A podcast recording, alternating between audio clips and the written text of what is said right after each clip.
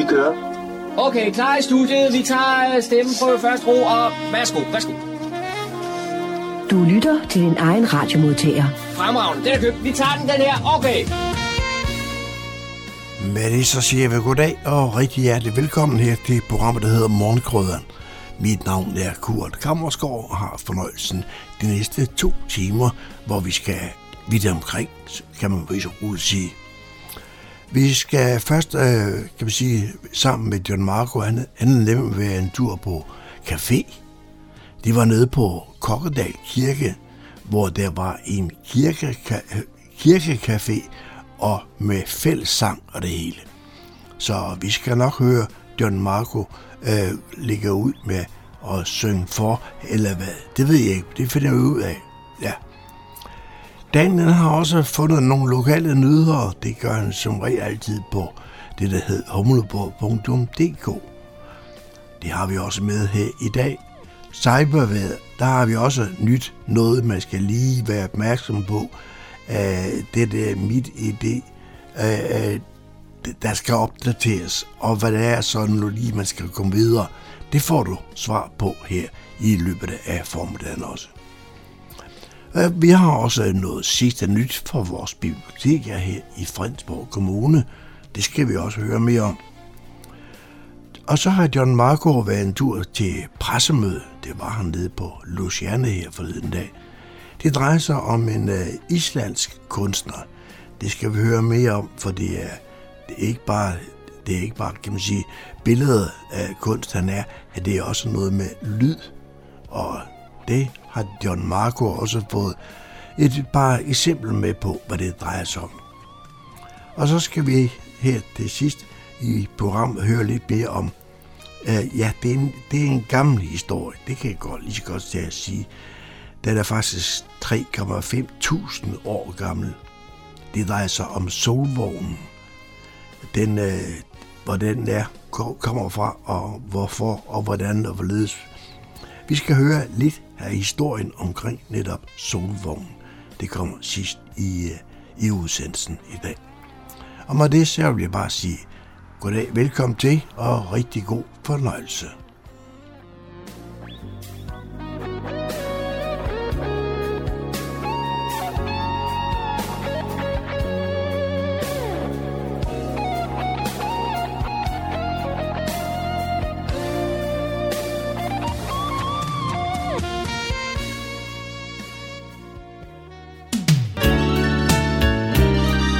Lytter til Morgenkrydderen. I studiet er det Kurt Kammerskov.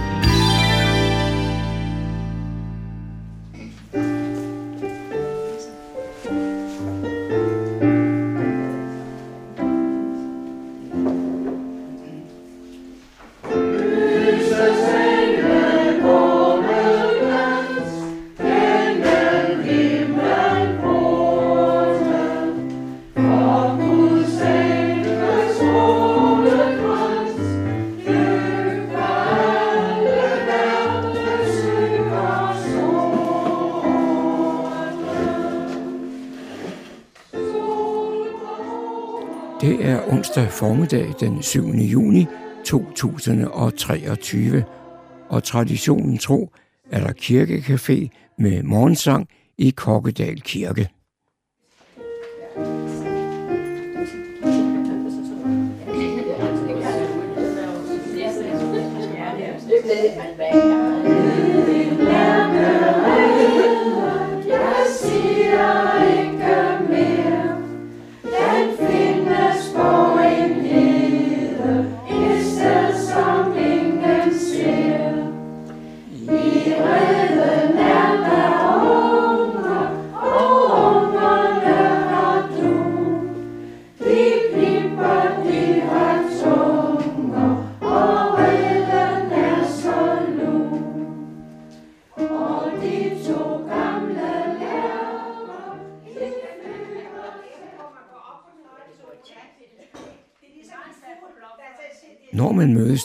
Kirkecafé og sang i Kokkedal Kirke, så synges der fra højskole sangbogen.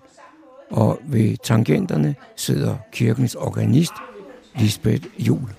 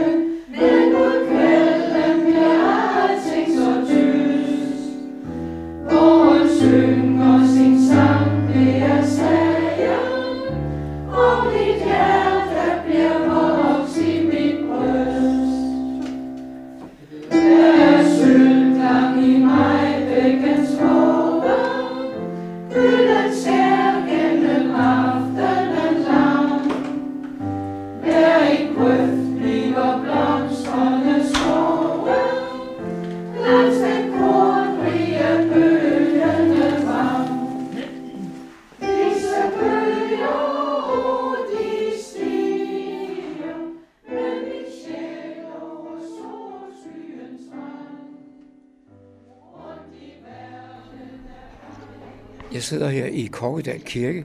I dag er det onsdag, og det er formiddag. Og så har jeg lige været til fællessang. Og ved tangenterne, der sad Lisbeth Jul, organisten her i, i kirken. Og Lisbeth, det var der noget af nogle sange, fordi der var en hel del, jeg ikke rigtig kendte. Der var også nogle, jeg ikke kendte. Så det er det, der hedder fra blad. så, men, øh, så, så gør man jo det, når man spiller noget, man, man ikke kender, så, så øh, reducerer man satsen, hvis det er, man ikke lige, sådan, lige kan overskue. Så spiller man melodi og bas og sådan, ikke? Altså det, som folk har behov for, så fylder man ud efterhånden. Det er sådan en bladsangsspil. Og, og nu i dag, der var der omkring øh, små 20 personer, der deltog.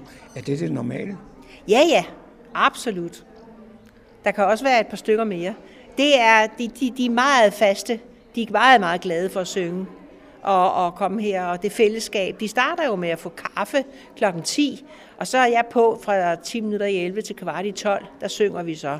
Og så kan de blive lidt længere, hvis de har lyst, men det er meget velbesøgt. De er meget glade for det. Og så er min erfaring jo den, at når man synger, så kan man ikke være sur. Nej, det er svært. så kommer munden, munden, munden går nem, nem, nemmere opad og smiler, ja, det er rigtigt. Så det er rigtig sundt at synge, det er det. Har du nogen idé om, hvor længe de her arrangementer de har været afholdt? Øh, hmm. Ja, altså, nu, nu er det det, at øh, jeg har været på de, det sidste halvandet år, eller sådan, øh, har jeg spillet til alsang. Før det var det en, en øh, ældre herre, der hed Jørgen Laversen, som desværre er død, men han har spillet øh, til det i mange, mange, mange år. Og øh, altså nu jeg har været her i 38 år, og for rigtig mange år siden, så, så, så øhm, var der også Jørgen for det meste, og så når det, der var sådan ekstra mange, eller sådan, så kom jeg på et par gange om året eller noget, men det var det Jørgen, der har spillet til fællesang i mange, mange, mange år. Også tilbage fra Erik Åens tid, kan jeg huske. Så øh, jeg kan videre med, om det ikke det har fungeret i 20 år eller noget, vil jeg tro, eller 25 år måske. Meget populært. Inden vi forlader Kokkedal Kirke helt, skal vi lige høre afskedssangen.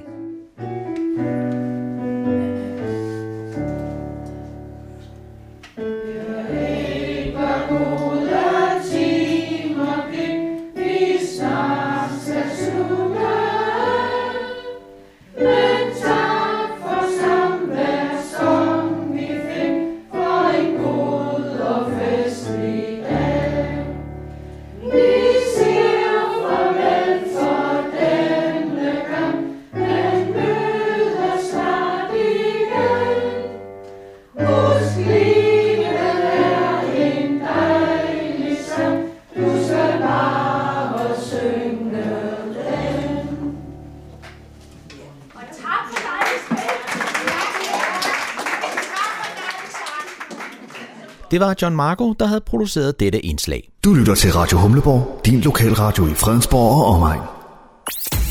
Så er der igen blevet tid til lokale nyheder, kulturinformationer og servicemeddelelse.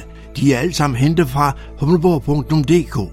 I studiet er det Daniel Jørgensen. Gang i Fredensborg, der er et partnerskab mellem Fredensborg Kommune og Naturstyrelsen Nordsjælland, har et tilbud til naturfriske damer.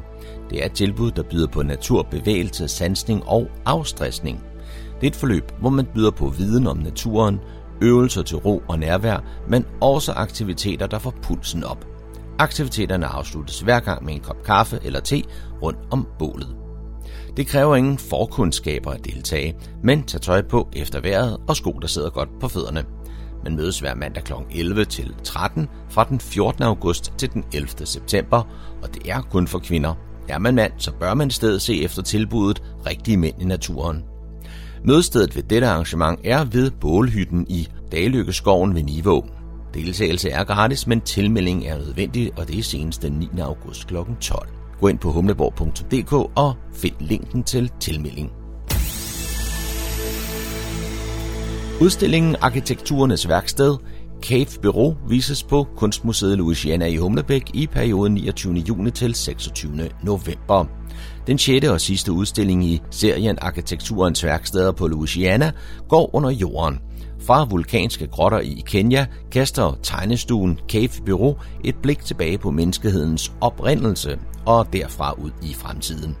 Her finder arkitekterne inspiration til at arbejde med aktuelle og presserende dagsordner. Vildstrakte vulkanske grotter i Kenya rummer unikke vidnesbyrd om Kenyas historie. De første hominider, østafrikanske slavegjorte og frihedskæmpere under kolonismen har passeret igennem disse underjordiske grotter. De rummer derfor vigtige milepæle i klodens vej til den atropocene tidsalder, den epoke, hvor menneskets påvirkning af naturen er blevet drastisk synlig. I dag er området omkring grotterne kilder til geotermisk energi, en vigtig medspiller i den grønne omstilling. Kenyanske Cave Bureau, grundlagt af arkitekterne Kabake Karanja og Stella Mutegi, er den sjette og sidste tegnestue, der udstiller i serien Arkitekturernes værksteder på Louisiana, og den kan som sagt ses fra den 29. juni til den 26. november. Og vi bliver ved kunsten, for hen over sommeren viser Nivogårds malerisamling for første gang i Danmark en udstilling med Alfons Åberg og hans skaber, forfatter og illustrator. Gunilla Bjergstrøms originale værker til ni af de i alt 26 bøger, som hun skabte om den lille tænksomme dreng med stor fantasi. Udstillingen viser illustrationer og collager, der udfolder Åbergs helt almindelige hverdag. En hverdag, der har der med at blive ganske magisk sammen med hans rare, piberygende far, Bertil. Gennem udstillingen trækkes der tråde til historien om Gunilla Bergstrøms liv. Bergstrøm benyttede sig af collage som primært fortælleelement længe før digital teknologi blev almindelig inden for illustrationens kunst. Hun skabte sine billeder ved hjælp af blanke stykker papir, tapetprøver og stofstykker, Gunilla Bergstrøms originale illustrationer og collager til udstillingen er venligst udlånt af Nordiske Akvarelmuseum, og udstillingen kan ses på Nivogård i perioden 21. juni til 17. september.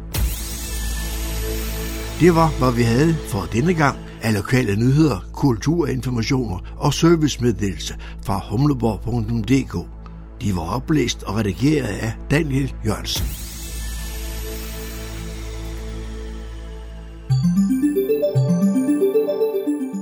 MitID er blevet opdateret, så hvis du bruger MitID til at logge på fra en computer, så skal du til at gøre det på en lidt ny og anderledes måde. Blandt andet så skal du bruge en QR-kode. Argumentet er, at brug af den her QR-kode, det vil gøre mit ID mere sikkert. Men der er desværre en bagside af medaljen, og det skal svindlerne nok komme til at udnytte. Cyberværet med IT-sikkerhedseksperten Leif Jensen. Velkommen til Cyberværet for uge 24. Mit navn er Leif Jensen, og jeg har arbejdet med IT-sikkerhed de sidste 30 år. Den viden og erfaring, som jeg har gjort mig, den vil jeg gerne bruge til at hjælpe dig med at få en mere tryg hverdag på internettet. MitID er i den forgangne uge blevet opdateret, så anvender du MitID til at logge ind via en computer, så skal du altså gøre tingene en lille smule anderledes.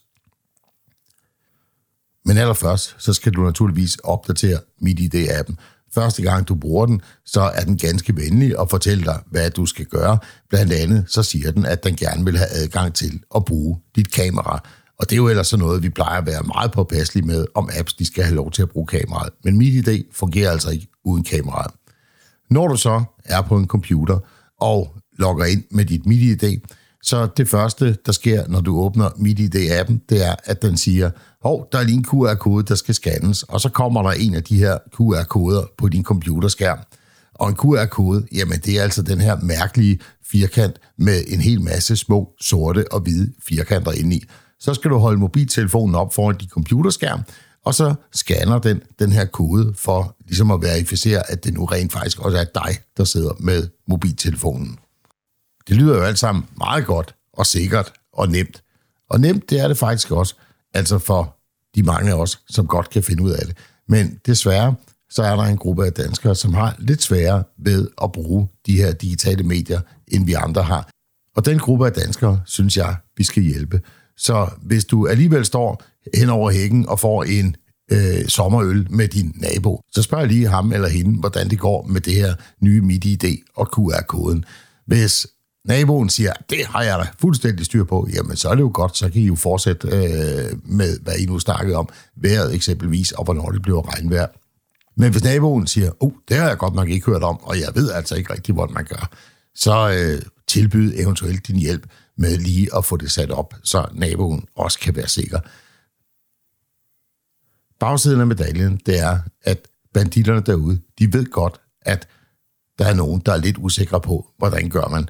Så nu hvor at de er begyndt måske forsigtigt at øh, bruge telefonen til at scanne sådan en QR-kode, så kommer vi helt sikkert til at se phishing-mails, som indeholder en QR-kode og med en opfordring til lige at scanne den. Og det, der så vil ske, når man scanner den, det er, så ryger man sig ind på en hjemmeside, som man ikke skulle have gjort. Og meget apropos, så advarer Net via Forbrugerrådet Tænks mit digitale selvforsvar om, at der er kommet liv i en svindelmail igen, som siger, at dit mit ID er blokeret. Mailen er på lidt gebrokken dansk, og her der skriver svindlerne, vi informerer dig om, at din MitID-konto er blokeret. Bekræft dine oplysninger presserende. Hvis ikke du vil få en ny kode, nogle i tre uger. Ja, det lyder da godt nok helt forfærdeligt, men der skal nok være nogen, der hopper i alligevel. Mailen den udgiver sig for at komme fra net, men det er altså svindel. Det var cyberværet for denne gang. Vi høres ved i næste uge. Du lytter til morgenkrydderen. Og nu bringer vi seneste nyt fra Fredensborg Bibliotekerne. Sommeren er over os for nogle mennesker, og sommerferien den står så og banker for døren for rigtig mange i den kommende tid. Og hvad skal man så bruge ferien på? Ja, det gode vejr, det får i hvert fald folk ud, men det kan også godt, den kan også godt bruges til, at man skal læse lidt ekstra. Jeg ringede op til litteraturformidler ved Fredensborg Bibliotekerne. Han hedder Mathias Nielsen. Velkommen til, Mathias. Tak skal du have, Daniel. Vi skal snakke lidt om, øh, hvad I har af tilbud på, på bibliotekerne. Der er mange af jeres øh, faste ting, der er ved at gå på ferie, men så kan det også være, at du har et par gode råd til, hvad man kan læse, når nu man får lidt ekstra øh, tid til det. Ja, det kan du tro. Dem har jeg masser af. Altid. Men først og fremmest, øh, jeres, hvad kan man sige, foredrag og tilbud ellers, øh, de er ved at være afviklet for, øh, for øh, sæsonen for nu af. Der er et par af jeres faste tilbud, der stadigvæk kører. Hvad er det? Ja, men vi har jo stadig mulighed for, at man kan komme ned for eksempel til IT-café på enten Niveau Bibliotek eller Humlebæk Bibliotek. Øh, det er om tirsdagen, øh, og der kan man altså komme ned tirsdag eftermiddag og få hjælp til sine IT-problemer, hvis man har fået en, en ny mobiltelefon eller computer eller tablet, man, øh, man, man har brug for hjælp til at sætte op, eller en opdatering, der driller, eller et eller andet så står der altså nogle øh, fantastisk søde frivillige klar til, at, øh, klar til at hjælpe, hvis man har problemer med teknikken. Og det er jo super aktuelt i øjeblikket her, efter at for eksempel MIDI-ID er blevet opdateret, og der er nogle nye systemer der, man måske er lidt usikker på. Ja, men der er, folk kommer jo med, med, med rigtig mange forskellige ting, men, øh, men ja, det, det bliver jo et mere og mere øh, digitalt samfund, vi lever i, så, øh, så der kan være rigtig mange forskellige spørgsmål, man, man kan have brug for hjælp til øh, nede hos, øh, nede hos IT Café. Og hvor er det, der er, der er IT Café henne? Det er på øh, Humlebæk Bibliotek og på Niveau Bibliotek. Og der øh, kan man komme og spørge, hvis øh, man ikke lige kan finde, finde dem, hvor de sidder. Øh, I Niveau Bibliotek er det inde i det, der hedder læringsområdet, og, og Humlebæk Bibliotek, der er det, der er det nede i, i IT-området. Sjovt nok. Og det er om eftermiddagen begge gange, eller begge steder? Det er det nemlig. Ja, I Humlebæk er det 14.30 til 16.30, og Niveau Bibliotek er det 14 til 16. Jeg har også det der koncept, der hedder Fars Legestue, og det øh, kører også stadigvæk nogle gange nu. Det gør det også, ja. Der er, der er heller ikke helt gået, øh, gået på sommerferie der. Øh, det er altså sådan en, et tilbud til, øh, til fædre med, med børn i alderen øh, 0-5 år, som øh, er velkomne nede på Humlebæk Bibliotek, hvor vi finder lidt, øh, lidt, lidt legesager frem og lidt tumleredskaber. Øh, og så kan man øh, komme ned en formiddag mellem, øh, mellem 10 og 12, når man har lyst, øh, og, øh, og, og tilbringe lidt tid sammen med, med andre fædre, som måske på, på barsel eller bare har en, har en fridag sammen med deres børn. Og det er øh, tirsdag, at øh, der er åben i fars legestue? Det er tirsdag øh, 10-12, ja. ja. Ikke? Og jeg tænker, det kunne være en god idé, med lige tjekker hjemmesiden for en eventuel aflysning, inden man drager afsted. Det må man endelig meget gerne gøre, ja. Men bøger, det er jo øh, noget, der er i, øh, i stor fokus på, på biblioteket, og jeg kan forstå, at I, I har her øh, gennem det, den sidste stykke tid virkelig haft fokus på, på nye udgivelser og populære udgivelser, som øh, I gør lidt ekstra ud af, og hvad er det, det handler om? Jamen, øh, og det kan jo være en god anledning herop til sommerferien og, øh, og, og orientere sig lidt i det. Vi har jo øh, forsøgt øh, Øh, ja, de, de seneste måneder os med sådan et, øh, hvad skal man sige, et slags nyt udstillingskoncept, hvor vi har samlet nogle af de øh, nyere og mere populære titler øh, på, på nogle forskellige udstillinger ude i biblioteksrummet, som vi sådan har, har sat i nogle temaer. Det kan være krimi og spænding, eller kærlighed og hyggelæsning, eller bestseller og anmelderoste. Øh, der er også øh, fritid og livsstil, og der er, der er viden om verden, altså populær og faglitteratur. Øhm, og der har vi altså samlet nogle øh, både, ja, som du siger, nyere og, og, og ret populære titler, øhm, som, vi har, som vi har, vi har sat lidt ekstra fokus på og sat frem i biblioteksrummet, og, og hvor man altså har en chance for at komme ned og, og måske finde øh, en bog, man, man ellers skulle vente længe på i reservationskøerne, men som altså står, øh, står klar og fremme øh, til, at blive, til at blive hentet. Øh, der er så det med de bøger, at man ikke kan forny dem, øh, og man kan heller ikke reservere dem, og derfor kan man altså være rigtig heldig og, og, og score en af de øh, meget populære titler i øjeblikket, som der ellers er, er lang kø på. Hvad, hvordan har jeres erfaring været med øh, at sætte den her specielle fokus på de her bøger? Jamen, øh, den har været rigtig god. Folk har taget, taget rigtig godt imod det og har, har nyt at gå rundt og, og, øh, og, og gå på opdagelse i øh, mange af de her spændende nye titler. Øh, man kan sige, vi har, vi har det er det mange måske før vil kende som 14-dages lån, altså hvor man kunne, kunne låne en ny bog med hjem i to uger. Man kunne ikke forny den, og man kunne heller ikke reservere den. Det har vi altså lavet om nu til, at man, man her har en måned til det. Og det, er, det har vi oplevet, at folk har været rigtig glade for, fordi de tit, tit oplevede med de gamle øh, 14-dages lån, at det kunne være svært at nå at læse sådan en bog på to uger. Øhm, så det her med at have en, have en måned til det i stedet for, og så et lidt større udvalg, det, det er altså noget, folk har været rigtig, rigtig glade for. Er det så sådan, at I, I laver sådan en slags hitliste over de mest populære udlån? Ja, tit så, øh, så sidder man jo og kigger på, hvad, hvad er det for nogle bøger, der er stor efterspørgsel efter, hvem har, øh, Øh, hvor mange har reserveret en, en, en titel, og så, så køber man sådan ind efter det. Men der er jo selvfølgelig også noget med at se på, at det her er en forfatter, som ellers typisk har været populær. Øhm, men øh, ja, så samler vi jo løbende op og, og ser på, hvad, hvad, har, hvad har været de, de helt store øh, øh bestseller, hvis man kan sige det. Nu låner vi jo, men ikke sælger. Øh, hos os i øh, sidste år for eksempel, og, og, og hvad er det lige nu? Øh, så der er jo altid nogle højdespringere der. Øh, lige nu tror jeg, det er øh, det er, det er Lucinda Rileys nye, der er rigtig lang receptionstid på, men ellers har, har Anna sang af Benjamin Koppel været en, en klar højdespringer i lang tid. Og hvis du så som litteraturformidler skal komme med sådan en biblioteksanbefaling til, til nogle øh, nye øh, bøger, som er god sommerlæsning, hvad kunne det så være? Jamen altså, øh, det er jo sådan, ja, jeg synes jo altid, at øh, man kan have brug for lidt forskellige ting på sådan en ferie. Altså, øh, nogle gange, så, øh, så er jeg meget til sådan en, en bog med øh, fuld knald og højt tempo, og der bare bliver, der suger dig ind, og, og du glemmer alt omkring dig. Nogle gange, så har man måske brug for, for noget, der tager dig sådan lidt ned i tempo, men altså, hvis det skal være en, øh, en, en bog med, øh, med sus på og med knald på, og hvor der sker en masse, så vil jeg anbefale øh, den, der hedder Safari fra helvede af Tom Buk-Swienty, som faktisk er en, en, en rigtig historie om en flok sønderjyder, der under 1. verdenskrig øh, blev sendt på en helt vild, hemmelig undercover-mission til øh, tysk Østafrika under, under tysk øh, krigstjeneste. Øhm, og det er altså en helt utrolig, øh, men virkelig historie øh, under, under 1. verdenskrig. Så den, den kan jeg helt klart anbefale.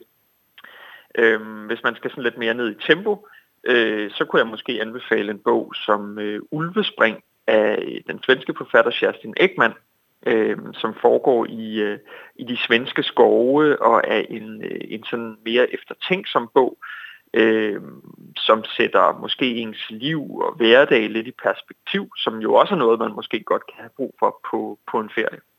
Så øh, det var sådan lige to, øh, to hurtige anbefalinger. Og så har I også en aktivitet for, øh, for børn i øh, løbet af sommerferien, som hedder Sommerbogen 2023, og jeg har indtryk af, at det er sådan en, øh, en national event, men som I så også er med i.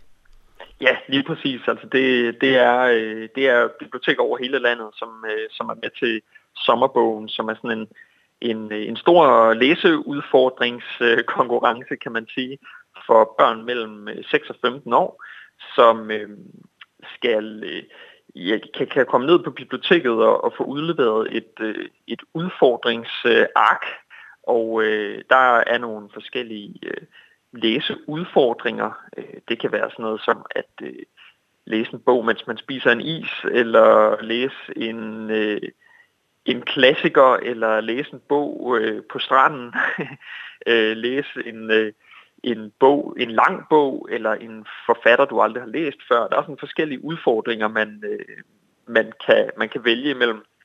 Øhm, og så skal man læse tre bøger og give en lille anmeldelse af dem, og så komme ned og aflevere det på biblioteket. Så øh, kan man altså få en, øh, en is også, og så kan man deltage i en øh, stor konkurrence om at få lov til at øh, tømme en boghandel på 5 minutter.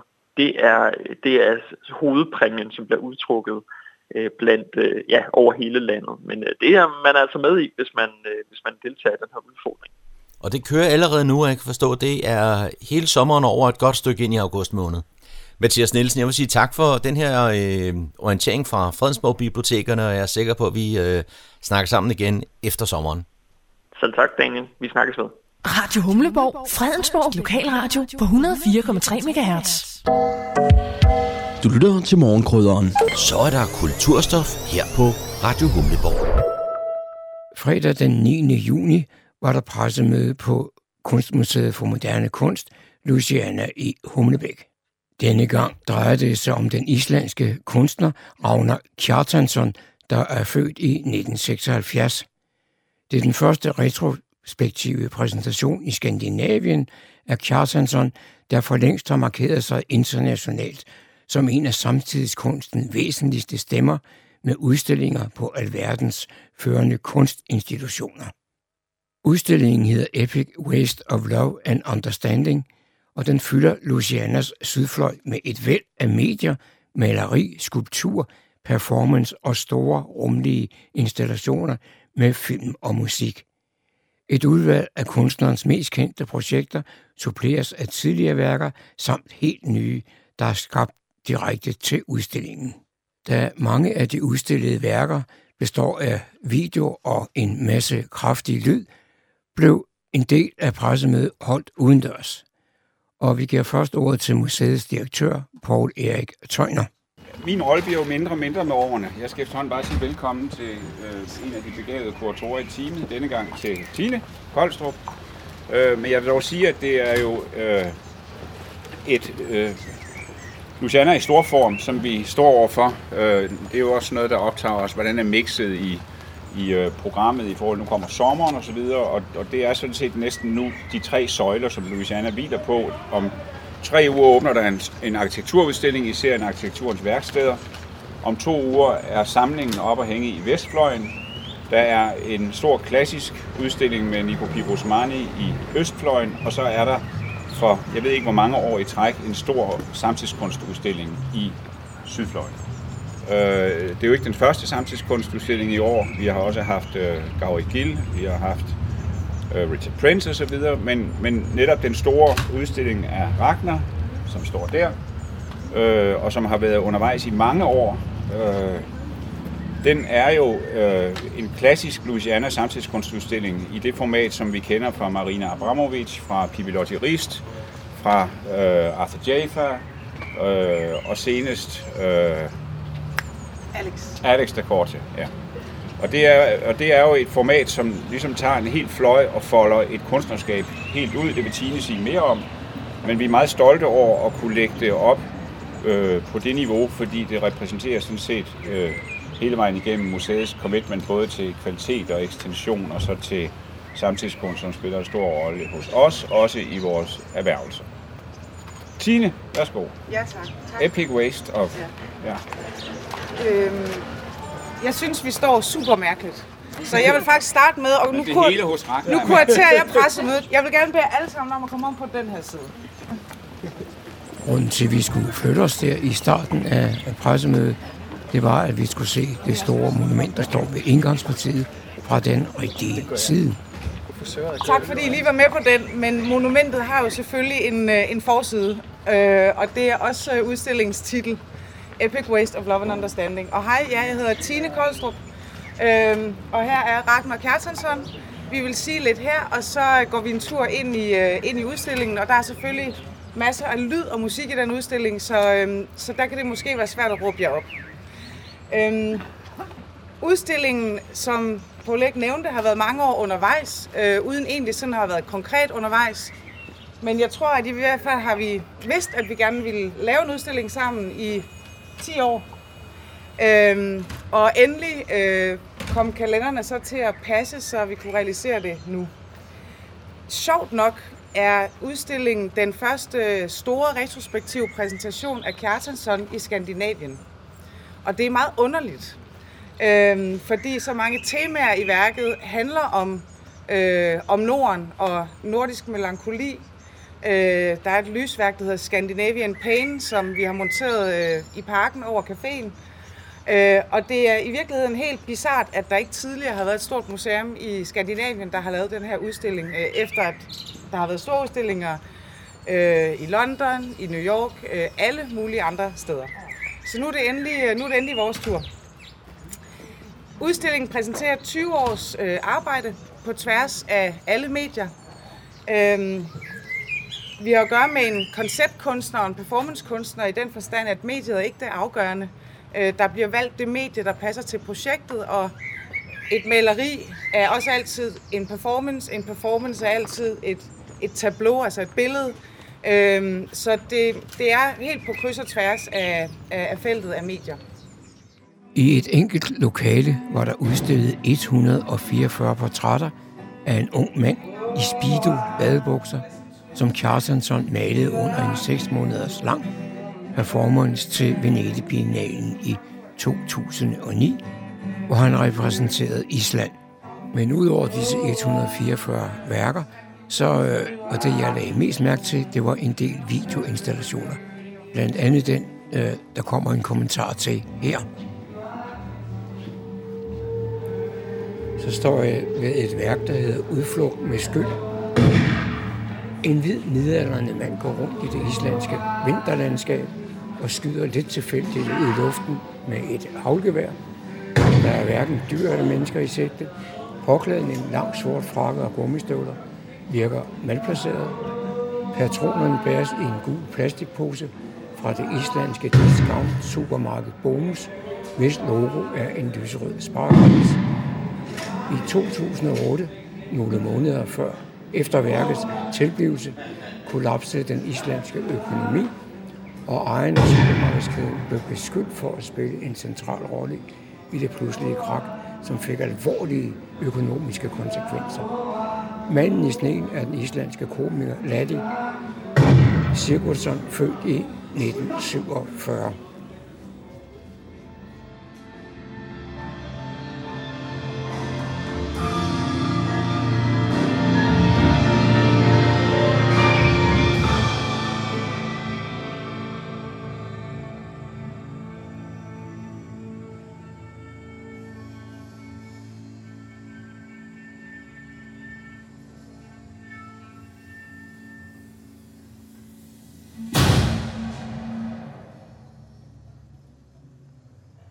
Det værk, der gjorde størst indtryk på mig, er et værk, som hedder The Visitors, eller på dansk, De Besøgende. Det er nogle musikere, der er mødtes i en villa et sted i USA. I alt er der ni musikere i, i hver sit rum, og de spiller og synger den samme sang. Og det kan lade sig gøre, fordi de alle sammen har hovedtelefoner på, så de kan høre hinanden. Men øh, i det lokale på Louisiana, der må jeg nok sige, der var et lydtryk, som man, man tror, det er, er løgn. Og igen, lyden på disse tabloer var helt fantastisk.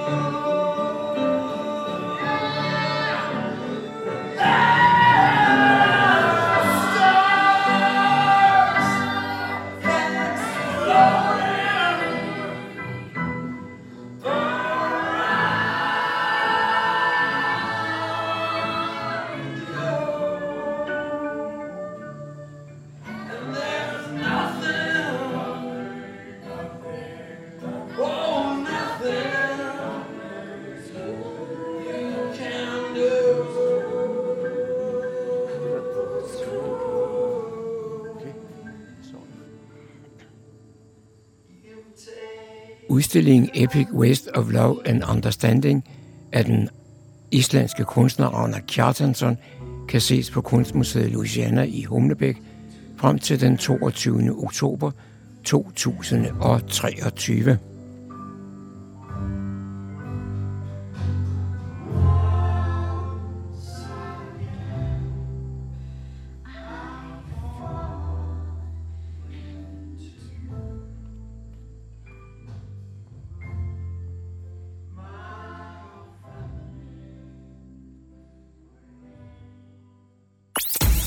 er der igen blevet tid til lokale nyheder, kulturinformationer og servicemeddelelse.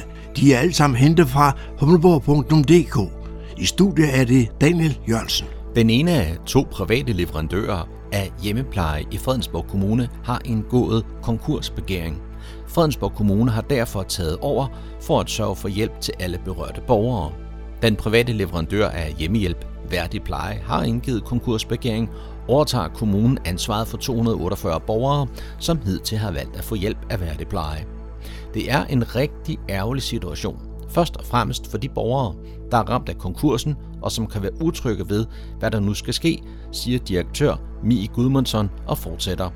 Når vi som kommune fra dag til dag skal overtage ansvaret for, at yderligere 248 borgere får den rette hjemmehjælp, skaber et kæmpe arbejde i hele kommunen. Derfor er der nedsat en krisestab med alle relevante ledere og medarbejdere, så vi kan sikre, at alle borgere får den rette hjælp og kan være trygge igen.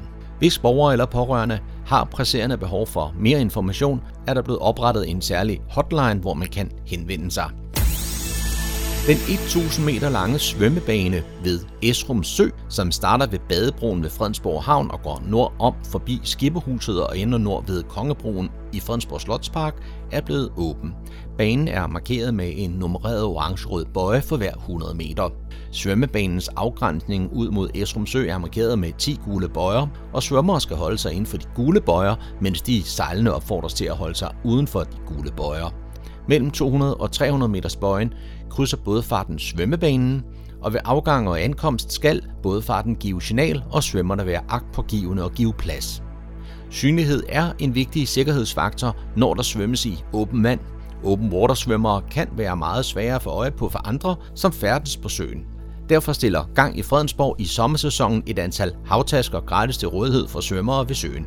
De hænger på containeren uden for sejlklubbens hus lige over vejen fra bådbroen. Havtasken giver samtidig mulighed for at medbringe bilnøgler, tegnebog og mobiltelefon, når man svømmer. Lommen er ikke 100% vandtæt, så læg mobilen og bilnøglerne i en lille pose, inden du putter den i tasken. Havtaskerne er indkøbt med støtte fra Trykfonden. Circus Baldoni er i den kommende tid forbi flere nordsjællandske byer med deres forestilling Hit med Cirkus, hvor Amin Jensen er sprigteilmaster. Circus Baldoni er kendt som cirkuset uden dyr, og alligevel ikke. Alle, ikke mindst børnene, kender løven Leonardo. Han er selvfølgelig altid med, og er i år på armen af Amin Jensen, der udover at være komiker og operasanger, også har lagt stemme til over 3.000 tegnefilm, så ingen tvivl om, at Leonardo er i bedste hænder. Igen i år møder publikum en perlerække af superdygtige artister, hvoraf flere er helt nye i Circus Baldoni. Fra Ungarn kommer Nando Verratti og hans kone Diana, der har nogle fantastiske numre på programmet i Manation, men også i luften. Og så den tjekkiske familie, der er klar med et formidabelt cirkusnummer med lassokast og knivkastning. Og sønnen Kaja når helt nye højder med sit roller roller nummer, som han har forfinet i en sådan grad, at man roligt kan sige, at han er en af de bedste teenage-artister i verdenen. En ny klovn har også fundet vej. Det er den danske klovn Tøffe, som begejstrer store som små. Så alt i alt er der lagt op til et par skønne timer i det velkendte Baldoni, der vækker glæde og minder for hele familien. Circus Baldoni kan opleves den 27. juni på Cirkuspladsen i Fredensborg lige ved Fredensborg Stadion, den 28. juni i Hørsholm på Stadion Allé, den 29. juni på Cirkuspladsen Borusrup var i Humlebæk og den 30. juni ved Tiberup skolen i Ersberg Gære. Alle forestillinger vises kl. 17. Billetter med mere på baldoni.dk. Det var, hvad vi havde for denne gang af lokale nyheder, kulturinformationer og servicemeddelelse fra humleborg.dk. De var oplæst og redigeret af Daniel Jørgensen. Så er der kulturstof her på Radio Humleborg. De fleste af os kender oldtidsklenodiet Solvognen. Solvognen står på Nationalmuseet og er blevet fundet på en mark i Odsherred i Nordsjælland. Solvognen er nærmest blevet et dansk ikon, og for nogle år siden kom den også som symbolet, der præger vores 1000 kronesedler. Men hvad er historien om Solvognen? Hvordan blev den fundet, og er du klar over, at man for ikke så forfærdeligt mange år siden faktisk fandt flere dele til den berømte vogn? Hør her, hvordan den blev fundet, hvordan der blev lejet med dele til den på gårdspladsen hos den bonde, der først gravede dele af den op på sin mark, og hvordan man til stor forundring fandt yderligere dele til solvognen for ikke så mange år siden. Vi talte for nogle år siden med Paul Otto Nielsen, da solvognen kom på de danske pengesedler. Paul Otto Nielsen, du er overinspektør i Danmarks Oldtid på Nationalmuseet.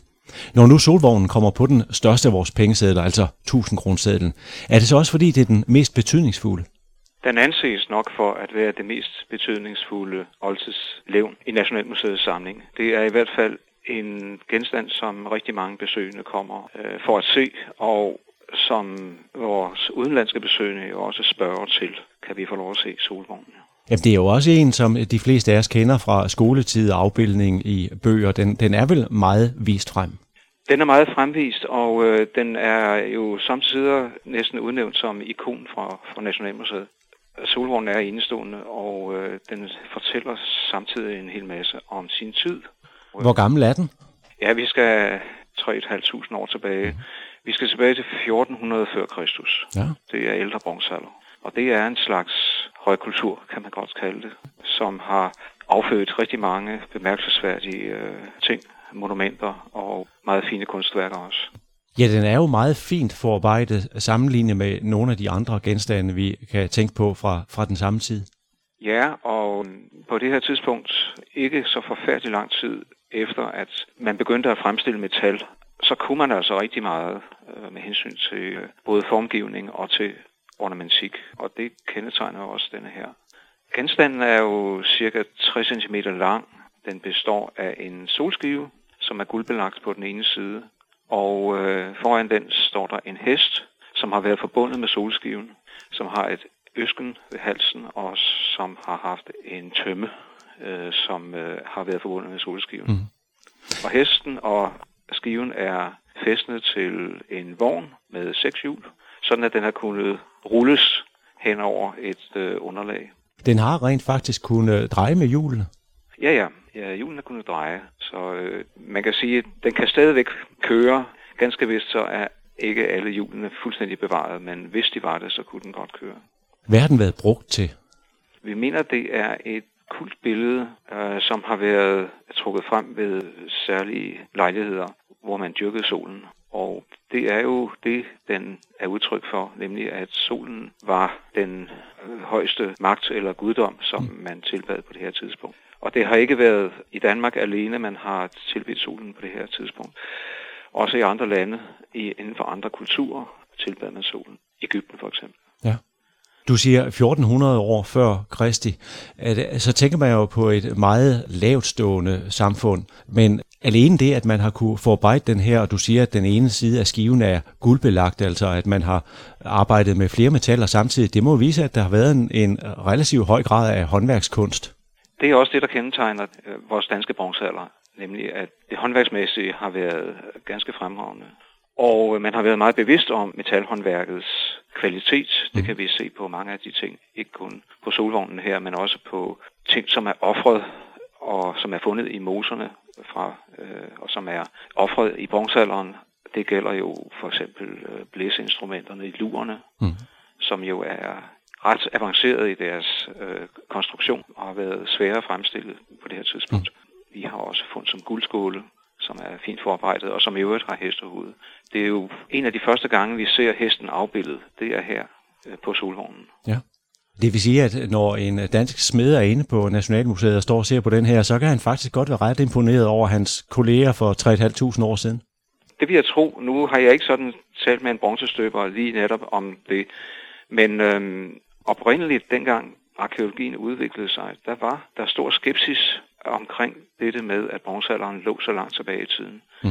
Man ville ikke rigtig acceptere, at man kunne så meget, at man kunne støbe, at man kunne ciselere, og man kunne guldbelægge og øh, i det hele taget øh, gennemføre Mm. øh, fremstilling af de her udmærkede arbejder. Og derfor var det et stykke tid, øh, inden bronzealderen ligesom kom på plads i vores forhistorie.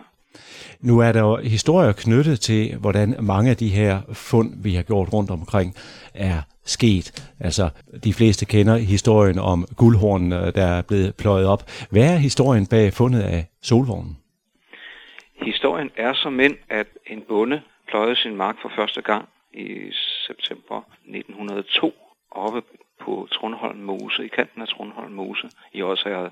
Og så under pløjningen, så ramte han hesten. Det var den, der først dukkede op. Og øhm, så samlede han den op og, og pløjede i øvrigt videre. Efter han havde vendt og skulle tilbage, pløje ved siden af, så fandt han solskiven, der lå lige der, hvor hesten havde ligget. Mm. Og den samlede han selvfølgelig også op. Og så bad han sin øh, dreng om at komme og markere stedet. Og det, øh, det er vi meget glade for, fordi det gjorde det muligt for arkeologerne senere at komme og undersøge øh, fundstedet. Og øh, det blev erkendt, at det var en, en oldsag, og ikke bare et gammelt legetøj. Men altså bunden, der pløjede den op, kunne han se, at det var noget helt exceptionelt, han var stødt på? Nej, det var et stykke tid. Der skulle ligesom øh, nogle andre øjne til, for mm. at blive klar over, at det her det var en øh, sjælden genstand fra øh, oldtiden. Og øh, det varede vel nogle dage, altså en uge eller 14 dage, inden øh, han blev gjort opmærksom på, at det var noget, som man skulle melde til Nationalmuseet. Mm. Så kom øh, arkeologerne ud og foretog en eftergravning på stedet og fandt også forskellige dele, ikke mindst af den vogn, som hesten og skiven er sat fast på.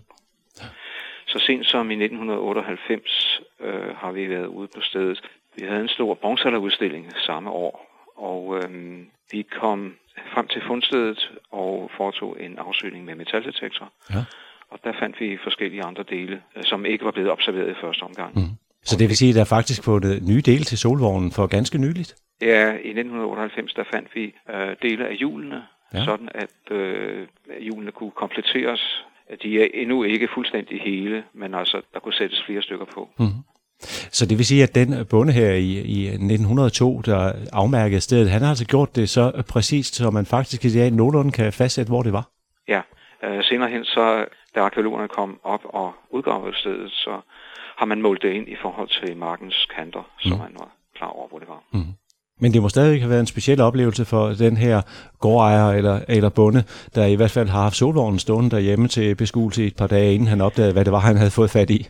Ja, og som lå sin lille pige lege med hesten. Her talte vi med Paul Otto Nielsen, der er overinspektør i Danmarks Oldtid på Nationalmuseet. Du lytter til morgenkrydderen.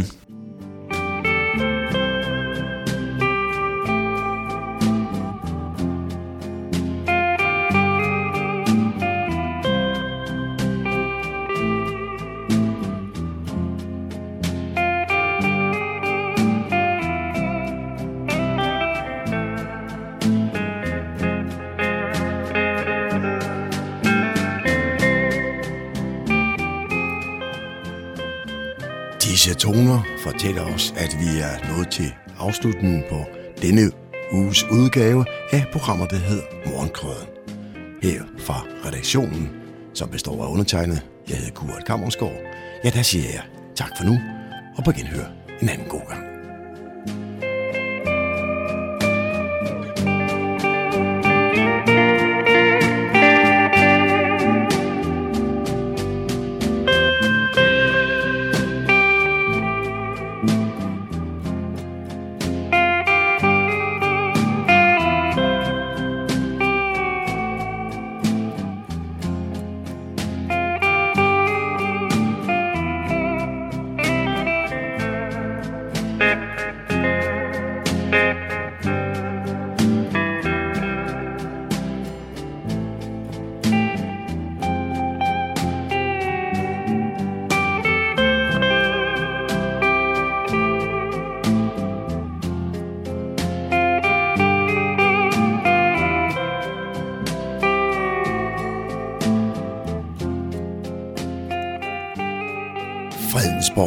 Lokalradio, Radio Humleborg, Nordsjællands mest voksne lokalradio.